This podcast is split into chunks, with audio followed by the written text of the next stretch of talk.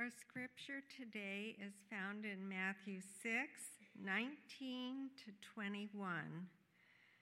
Do not store up for yourselves treasures on earth where moth and rust destroy and where thieves break in and steal. But store up for yourselves treasures in heaven where moth and rust do not destroy and where thieves do not break in and steal. For where your treasure is, there your heart will be also.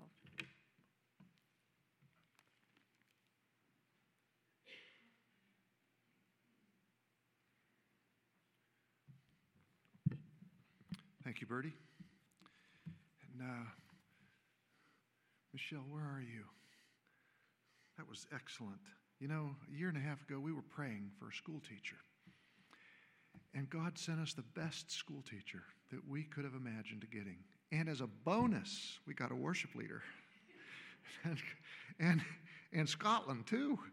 So, anyway, thank you very much. I love treasure stories, so I really loved this story. Dateline October 16th, 2017, four days ago. Astronomers strike gold, proclaimed the headline. It was just a faint signal, but it was uh, one of the most violent acts in the universe, revealing long kept secrets of the cosmos, allowing astrophysicists to understand how gold is made. What they witnessed in mid August of this year and revealed on Monday of this week was the collision of two super dense neutron stars. Scientists already know that all the heavy elements, things like carbon, iron, silicon, uh, calcium, are synthesized deep in the great nuclear furnaces of stars and then flung out into the universe when the stars explode. That's where things like rocks come from. I try to keep that in mind when I'm digging holes in my yard for my wife to plant trees. And those rocks keep deflecting my shovel frustrating. They are actually very, very rare in the universe. Rocks are extremely rare. Somebody, somewhere in the universe would like to have them. It's just that the shipping charges would be pretty high. Now, scientists know how gold is made because they watched as these two stars collided and exploded. And in the space of just a few moments, according to Forbes magazine, about an octillion octillion dollars worth of gold was created instantly. Imagine that, an octillion. That's one with 27 zeros after it. A thousand trillion trillion dollars worth of fine gold. In case you're wondering, that is enough solid gold to cover the entire state of Washington to a depth of 85 miles in the twinkling of an eye. Isn't nature wonderful? As I read that article, I couldn't help thinking that if we could just capture a tiny little bit of that, it would alleviate all the debt problems, all the budget shortfalls, all the poverty, all the financial power struggles, and we wouldn't have to talk about money ever again. But alas, what those astrophysicists witnessed a few days ago actually happened 130 million years ago. It's just that the light of that is just now reaching us, and so it's going to be a little while before any of that gold reaches planet Earth. It's going to take some time, which means this morning we are going to talk about money.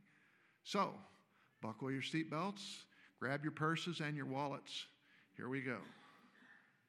There's a story about a Christian guy driving to church in a hurry, and he's tailgating the car in front of him. This is not my story, all right? You just need to know this may be a true story, but it's not a first person story. Anyway, the two cars come to a light. The light turns yellow. The car in front hits the brakes. And in the car behind, the Christian goes ballistic. He hits the horn. He makes lots of non faith based gestures. And while he's in mid rant, somebody taps on his window. He looks up and sees a policeman. The Christian is, is invited out of the car and down to the station where he is searched, fingerprinted, and put in a cell. After a couple of hours, they let him out. The arresting officer gives him back his personal effects and apologizes. I'm very sorry for the mistake, he says. I pulled up behind you while you were blowing your horn, using bad language, making bad gestures. I noticed the What Would Jesus Do bumper sticker, the Choose Life license plate holder, the Follow Me to Sunday School window sign, and the little Christian fish on the trunk deck. Naturally, I assumed that you had stolen the car. You can get pretty good at plastering the outside of your life with claims and behaviors of who you really are. But what really drives your life is character. And that's what's on the inside. Another way of describing character is how you behave when nobody's watching. Sooner or later, the light will change and character will be revealed. Today we're going to consider a particular character, Christian behavior, a, particular Christian behavior which is motivated by character to a greater degree than most all other behaviors. Because when you do it, almost nobody notices. And when you don't do it, almost nobody notices that either. That behavior I'm talking about is giving specifically financial giving, money. Okay? That giving money away is a particularly Christian behavior is almost axiomatic. Now, that's not to say that people who are not Christians don't give, because many do. But Christianity is not about selfishness, it's about generosity. So it's fundamental, and it hardly bears saying. God is a God who, who loves to give all kinds of good things to his people. You look up the word give, gives, gave, or, or has given in a concordance, you don't just find a couple hundred references, you find pages of references, thousands of them. The most widely known verse in the Bible of all time is about giving. God so loved the world that he gave his one and only Son. He gave his one and only Son, that whosoever believes in him should not perish, but have everlasting life. Paul sums up in 1 Timothy 6 like this, where he says, God has given us all things richly to enjoy. He's given us all things. I had a, a poster with that Bible verse on it at one point in my life. Uh, the picture was of this huge assortment of fancy chocolates God has given us richly all things to enjoy. He is the great giver. And so it also goes without saying almost that God's people who are like Him and who follow Him will also be generous. They are givers.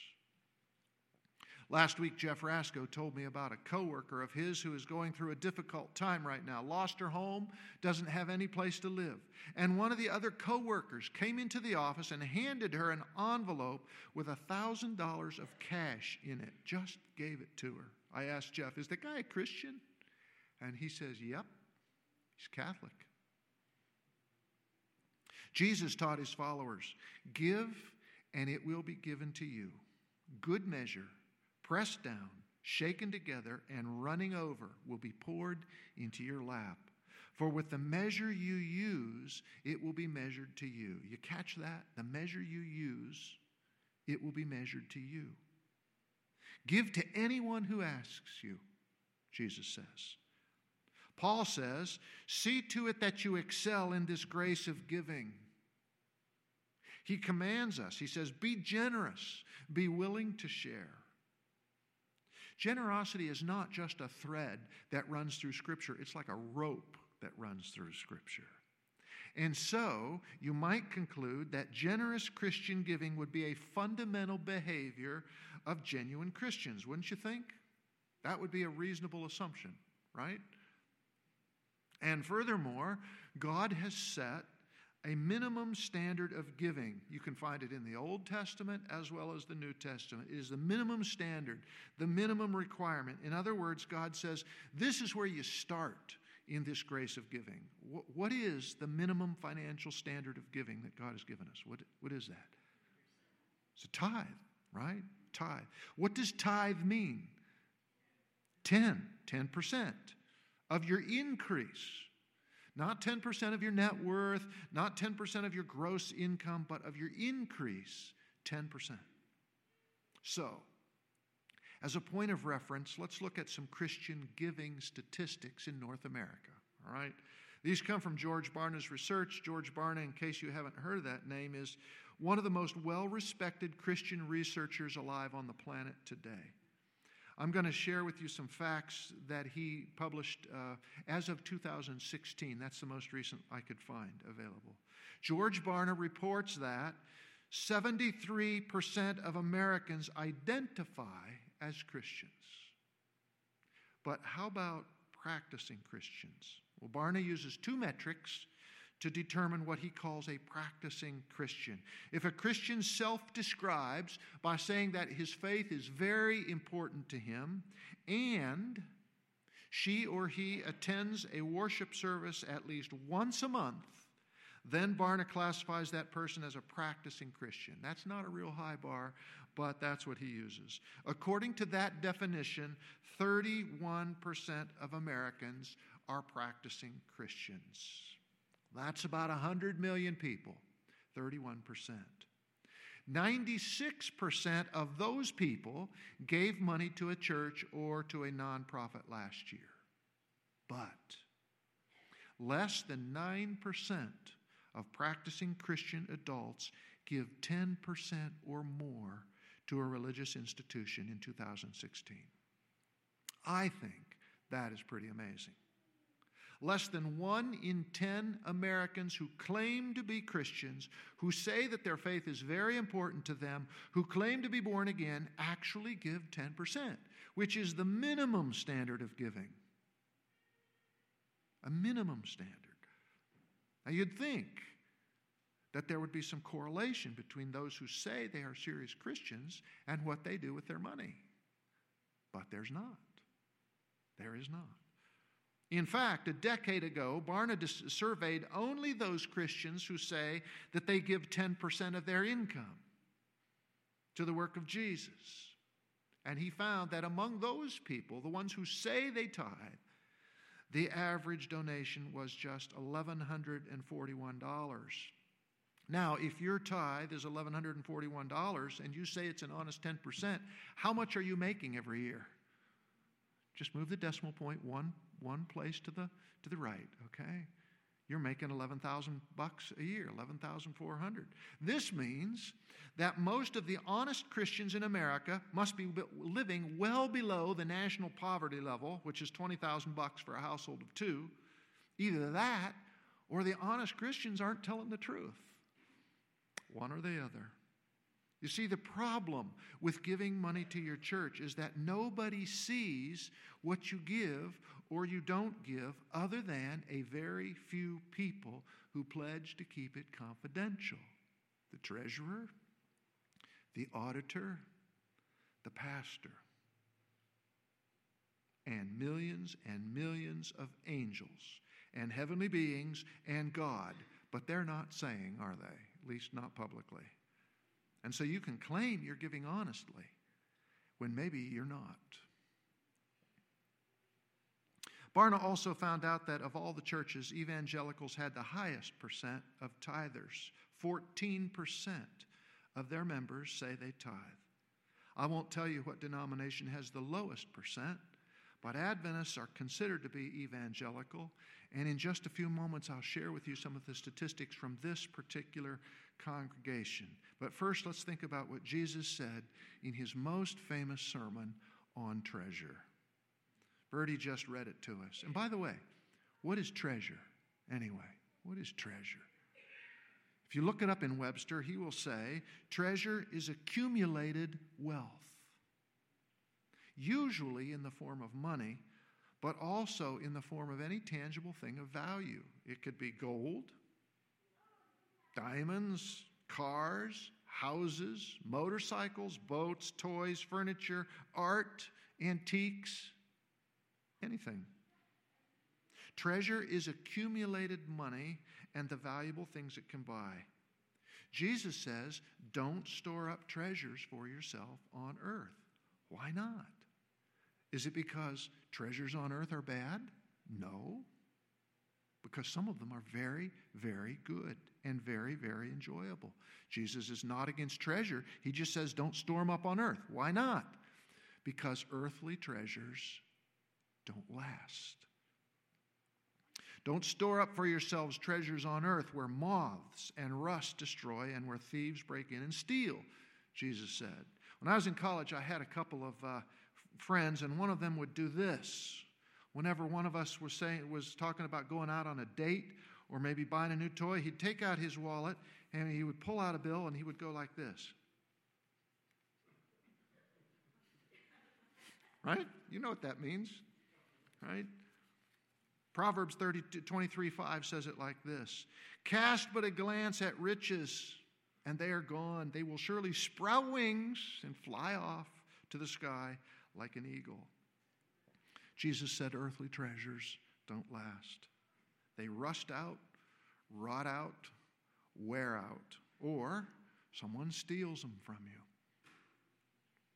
37 years ago, I bought an old Ford Mustang in a junkyard in Phoenix. It was worn out mechanically, but had a good body.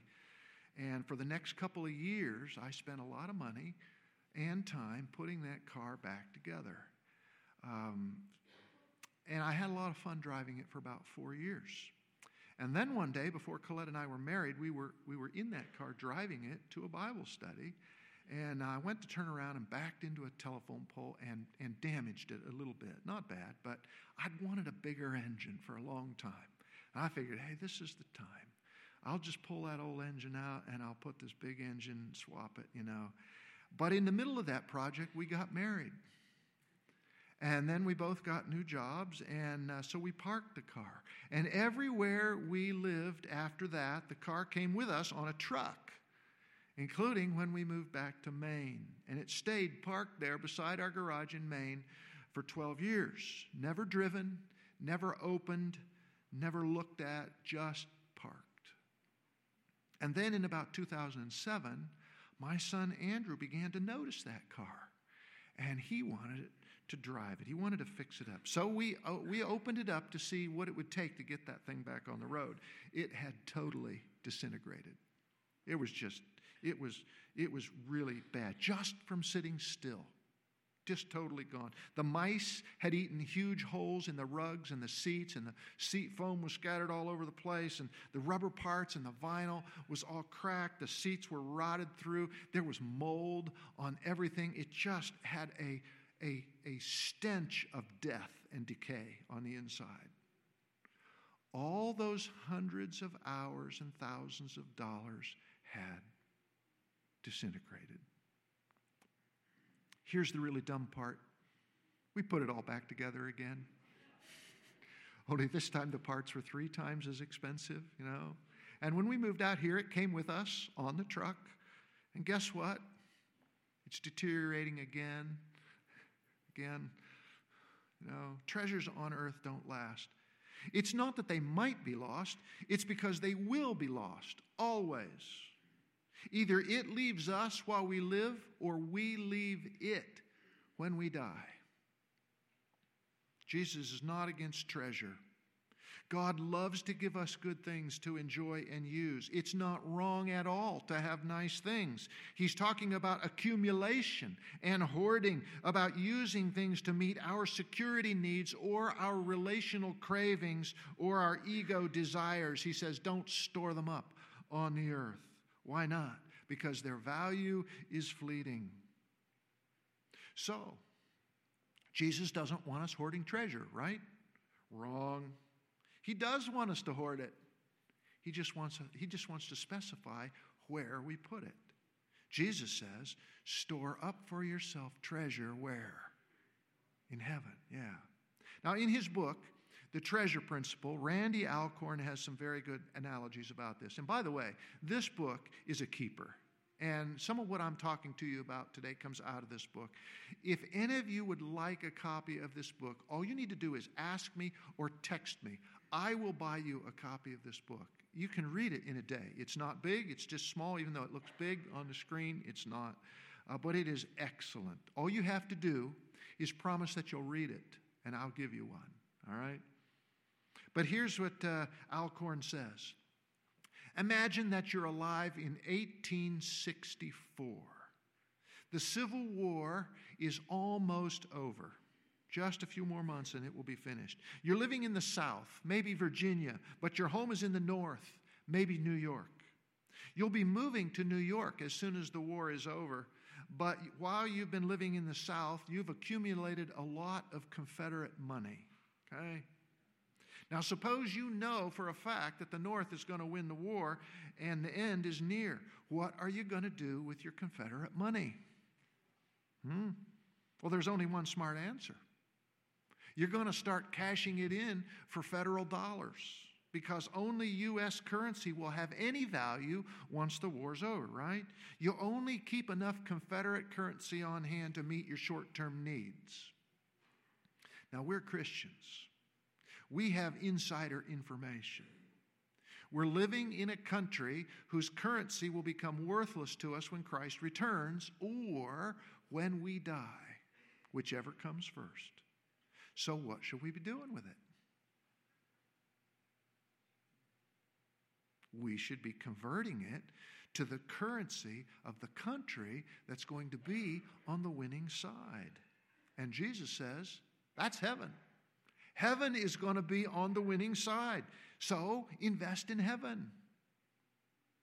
There's nothing wrong with Confederate money as long as you understand its limits. But when you understand that its value is only temporary, it should have an effect on your investment strategy. That's what Jesus is talking about here. It's an investment strategy. To accumulate earthly treasure that you can't hold on to for long is like stockpiling Confederate dollars, even though you know they'll be worthless. Jesus doesn't say not to store up treasure, He just says make sure you're storing it in the right place, the right kind. He says store it up in heaven. What does that mean? It means investing in the kind of stuff that's going to have eternal value kingdom stuff. Not just because it's the right thing to do, but because it's the smart thing to do. Jesus is not arguing from an emotional uh, point of view here. He has got his eye on the bottom line. This is a logical appeal. Okay? The investment specialists who run my retirement plan always say things like, don't look at the next 30 days, don't look at the next three years, five. Look long term. Look long term. 30 years down the road, they say. When it comes to money, Jesus is the most shrewd investment advisor there could be. He says, think long term, invest in heaven. Only treasure stored up in heaven is going to last. In his book, and you've heard this before, Alcorn says, You never see a hearse pulling a U haul. Why not? Because you can't take it with you. Listen to what it says Psalm 4, verses 16 to 20. Do not be overawed when a man grows rich, when the splendor of his house increases, for he will take none of it with him when he dies. His splendor will not descend with him. Though while he lived, he counted himself blessed, and men praise you when you prosper, he will join the generation of his fathers who will never see the light of life. A man who has riches without understanding is like the beasts that perish. Today, the richest man alive is not Bill Gates or Jeff Bezos, it's Amancio Ortega. He's a fashion mogul from Spain with a net worth of $85 billion. The richest man of my grandfather's generation was John D. Rockefeller, who died in 1937. His net worth in today's dollars was about 385 billion. Not long after he died, somebody asked his accountant, How much did Rockefeller leave? And the reply has been a classic all of it. He left all of it. You can't take it with you. That's a fundamental truth. But Jesus gives us a breathtaking corollary to this truth, a corollary that Alcorn calls the treasure principle. Okay? You can't take it with you, but you can send it on ahead. You can't take it with you, but you can send it on ahead. Store up for yourselves treasures in heaven, where moth and rust do not destroy, and where thieves do not break in and steal. And then Jesus adds this fascinating statement For where your treasure is, there will your heart be also. We'd maybe expect him to say it the other way around. At least I would have. You know, where my heart is, where my interest is, that's where I'm going to put my money. Jesus says, no, no. Money leads, hearts follow. That's a principle of life. Money leads, hearts follow. Show me your check register, your visa statements. I'll show you exactly where your heart is in life. Suppose for a moment you happen to buy General Motors stock. All right? I don't know why anybody would do that, but let's just suppose you do. What starts to happen? Every day you start checking the GM stock prices, right? News blurbs about GM that would have never caught your eye suddenly become very fascinating to you. You see an article about GM that would have once been boring, but suddenly you read every word. It's become very fascinating. Why? Because that's where you put your money and your heart follows. Now, here's the question How many of you would like more of a heart for eternal things? Hmm? I mean, just, just put your hand up. How many of you would like more of a heart for the things that, okay, you know how to get it? Put more money in the work of the church. That's how you get it. Invest more money in eternal things. Your heart will follow. If you want more of a heart for lost people, more of a heart to see the church make an impact for good in the world, then invest more money in the work of the church. God wants our hearts, not our money. He can make as much gold as He wants. He made an octillion's worth a few years ago. Just think how many neutron stars there are. God isn't looking for donors. He's not interested in disinterested philanthropists. He wants people who are passionately interested in the things that He's interested in. He wants people so invested with the vision of eternity that they can't think of not investing in it. You can't take it with you, but you can send it on ahead. If we give instead of keep, if we invest in the eternal instead of the temporal, we store up treasures in heaven. And those treasures will never be left behind. They will be waiting for us when we arrive. They will be in the form of people who are there for eternity, in part because we have we made it possible in some way, maybe large or small, but in some way, your generosity and mine has helped make possible for them to come and know and follow Jesus and be saved and live forever in a perfect place. Imagine what that's going to be like. Imagine people that you meet in heaven that you had a part in bringing there, all because maybe all you did was put your money in the church budget. There will be men and women there who, who will come up to you and say, You know, I was a student at Mountain View Christian School, and your faithfulness helped keep that school open. And that school is a big part about, of, of why I'm here. Thank you. I'd lost my husband and my job. I didn't have 10 bucks to my name, but I was able to get decent clothes at your community services. Thank you. I was searching for truth, and somebody gave me a book that your church purchased, and you gave to church. Thank you. I was a young mom with little kids and frazzled nerves, desperate for just a few adult friends, and your church had a parenting seminar, and here I am. Thanks for giving. 25 years ago, a singer by the name of Ray Boltz wrote a song called Thank You. If we'd had more time today, I'd have had it played for you. But it's about meeting people in heaven who are there in some small way because you invested in eternal treasure. You taught a Bible class, you taught Sabbath school, you gave money to, to missions, whatever it was. And the last verse in that song goes like this On and on they came, far as the eye could see each life somehow touched by your generosity. As Jesus took your hand and you stood there before the Lord, he said, My child, look around you. Great is your reward. All you did was give money faithfully to your local church. Well, this month our elders uh, sat together and and uh, we began talking about some five year goals for this congregation to raise the level of discipleship, to help people grow closer to Jesus, because that's what we're about, right? Making disciples. So, how do you, how do you get people closer in their walk with Jesus? And we thought about some five year goals. We talked about, about worship, and we talked about small group participation, and, and our school, and serving people. And then one of them, at the end of the discussion, said, Well, how about money?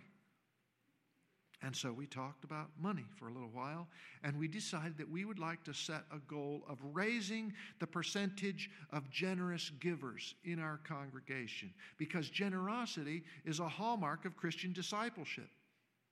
Generosity is an identifying characteristic of genuine Christianity. So we said, let's set a goal to raise the percentage of genuine givers. And so the first thing you need to know if you want to raise the percentage is what's the baseline?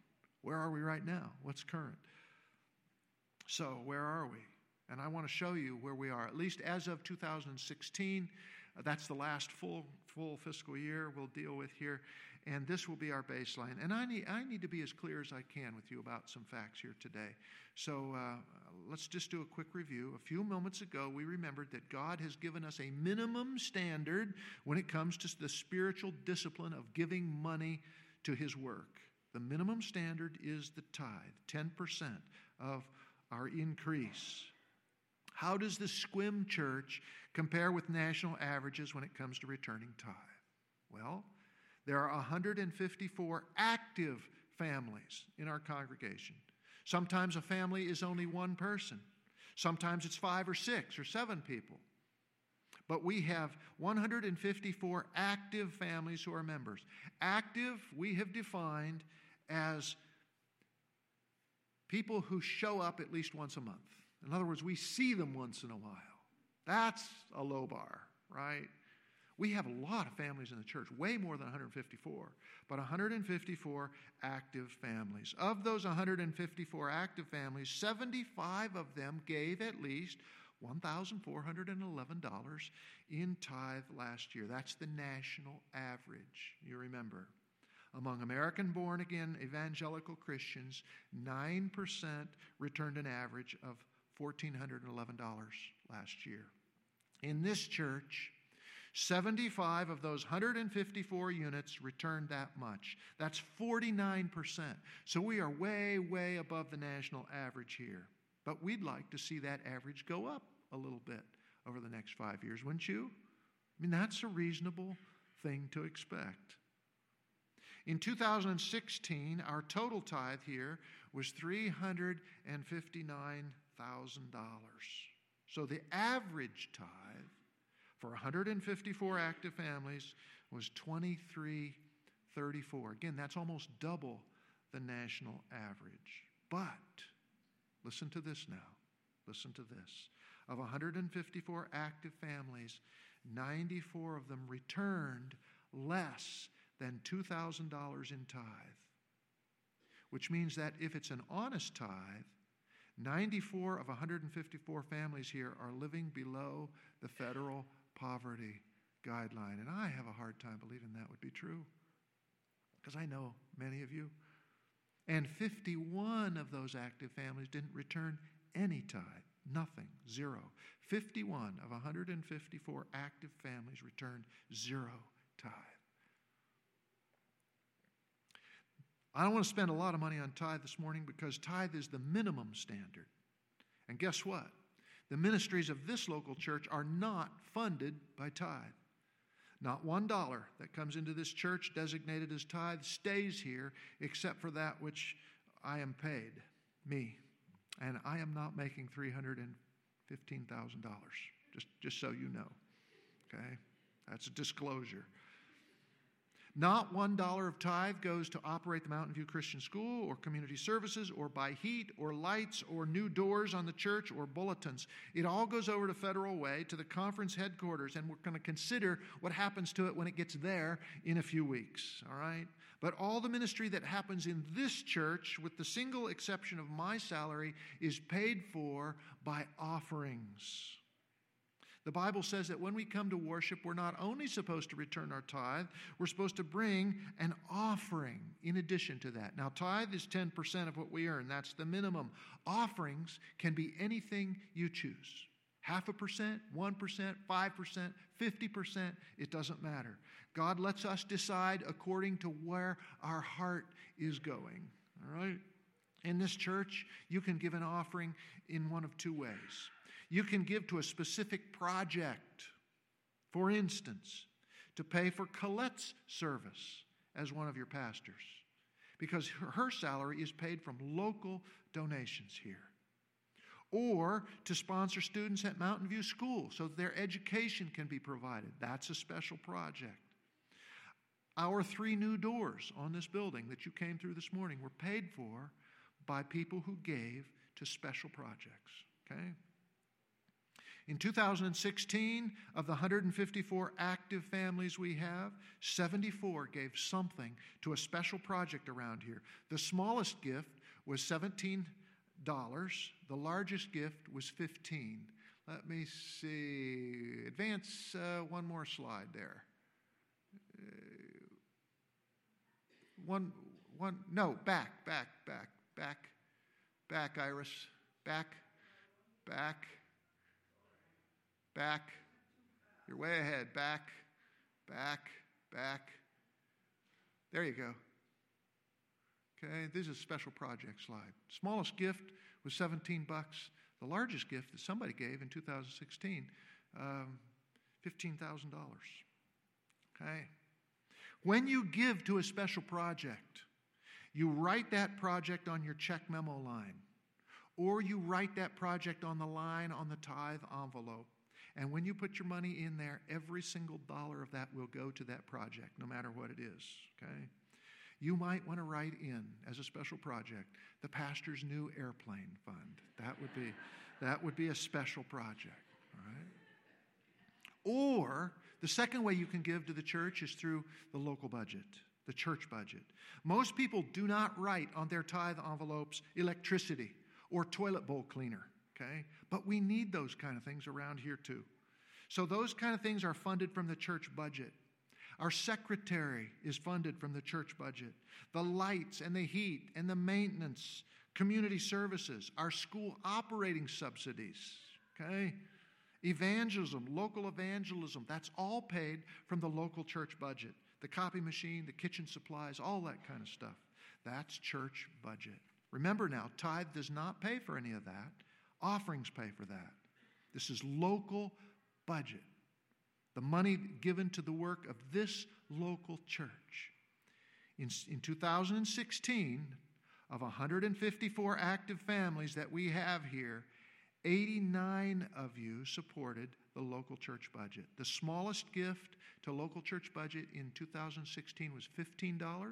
The largest gift to local budget in 2016 was $17,000 $50.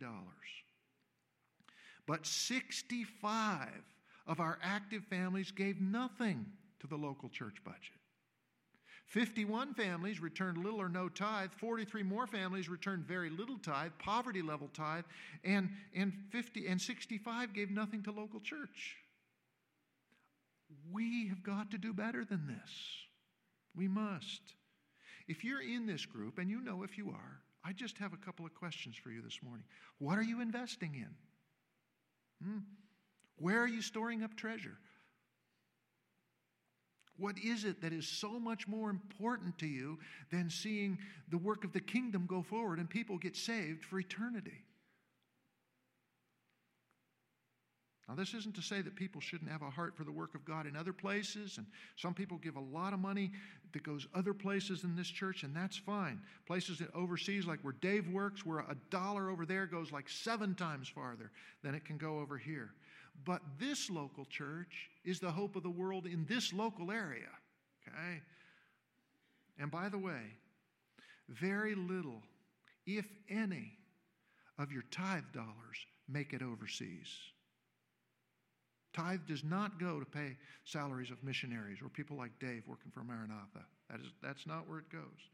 Tithe from American churches is used almost exclusively to pay for American church governance at the various levels, and we'll talk more about that later. But if you haven't been given to the local church, then please start. Please. Imagine the kind of stuff that we could do around here if, if, if 80% or 90% or 100% of us were faithful. Just a few more quick statistics before I close. In 2016, if you lump everything together tithes, offerings, special, special projects you people here in this place gave $614,000 to kingdom work. That is an astounding figure for a church this size. That is an, an, an indicator of health in a church this size when you compare us to other Adventist or Christian churches of our size. But here's what's interesting 36 of our active families contributed exactly zero toward that figure. 36 of 154. And 80% of the money was given by, guess how many? 44 families, 28%. It's almost the old 80 20 rule. Now, you know that some families have been blessed with a lot, a great deal, and they can give much. And other families don't have much at all, and so they must give less. We know that. But generosity is not a virtue that is dependent upon your financial status. It is a virtue that is dependent upon how you respond to the promptings of the Holy Spirit to your heart. It has nothing to do whether you're rich or poor. Here's what Jesus said Don't store up treasure for yourself on earth where moth and rust destroy and thieves break in and steal, but store up for yourselves treasures in heaven where moth and rust do not destroy and where thieves do not break in and, and steal. For where your treasure is, there will your heart be also. So here's the appeal. Please be generous. Please. Please learn to excel more and more in this grace of giving. Will you do that? Because where you put your money, that's where your heart will go. That's just what Jesus says. All right, closing story. On a hot, dusty back street of Cairo, Egypt, obscure and littered with garbage, is an Arabic sign in front of a gate that opens to a plot of overgrown grass. It is a graveyard for American missionaries. And there's a sun scorched tombstone in that little plot of ground, that forsaken place, that reads William Borden, 1887 to 1913. Borden was a Yale graduate and heir to a vast fortune, but he rejected a life of ease in, so that he could help bring the gospel to Muslims. He never owned a car. Instead, he gave away hundreds of thousands of dollars to missions. And he finally fulfilled his lifelong dream of becoming a missionary when he traveled to Egypt. But after only four months there, he contracted spinal meningitis and he died at the age of 25. And now, barely visible on that marker, is an epitaph describing his love for the kingdom of God and his sacrifice for the Muslim people. And that epitaph ends with this line, and I quote Apart from faith in Christ, there is no explanation for such a life. Less than a mile away is the Egyptian National Museum. And one of the highlights in that place is the King Tut exhibit, which is mind boggling. Tutankhamun, the boy king, was only 17 when he died, and he was buried with solid gold chariots and thousands and thousands of golden artifacts. His golden coffin was found within a golden sarcophagus, which was found within a golden sarcophagus, which was found within a golden tomb. Because the Egyptians believed in an afterlife where they could take it with them. But all Tut stuff stayed right where it was buried until Howard Carter developed, d- discovered it in 1922 and dug it up. and now it's all in a museum. Tut's life was tragic because of an awful truth that he will discover too late. He can't take his treasure with him. But William Borden's life was triumphant because instead of leaving his treasures behind, he sent them on ahead. So thank you to every single one of you here who is faithful in your giving. And I pray that we can all learn to excel more and more at this grace of giving. Okay? Very abundantly, Lord, more than we more than we even realize. And I just pray that we can learn to be a little bit more like you, that each one of us, no matter where we are now in our giving, can learn to excel more and more at this special grace that you give to your people. We want to be generous. We want to learn to find joy in what we can do to, to make others' lives better. And so just lead us that way. And we yield our hearts to your Spirit this week, knowing that you will lead us at the rate that you know that we can follow. I thank you in Jesus' name. Amen.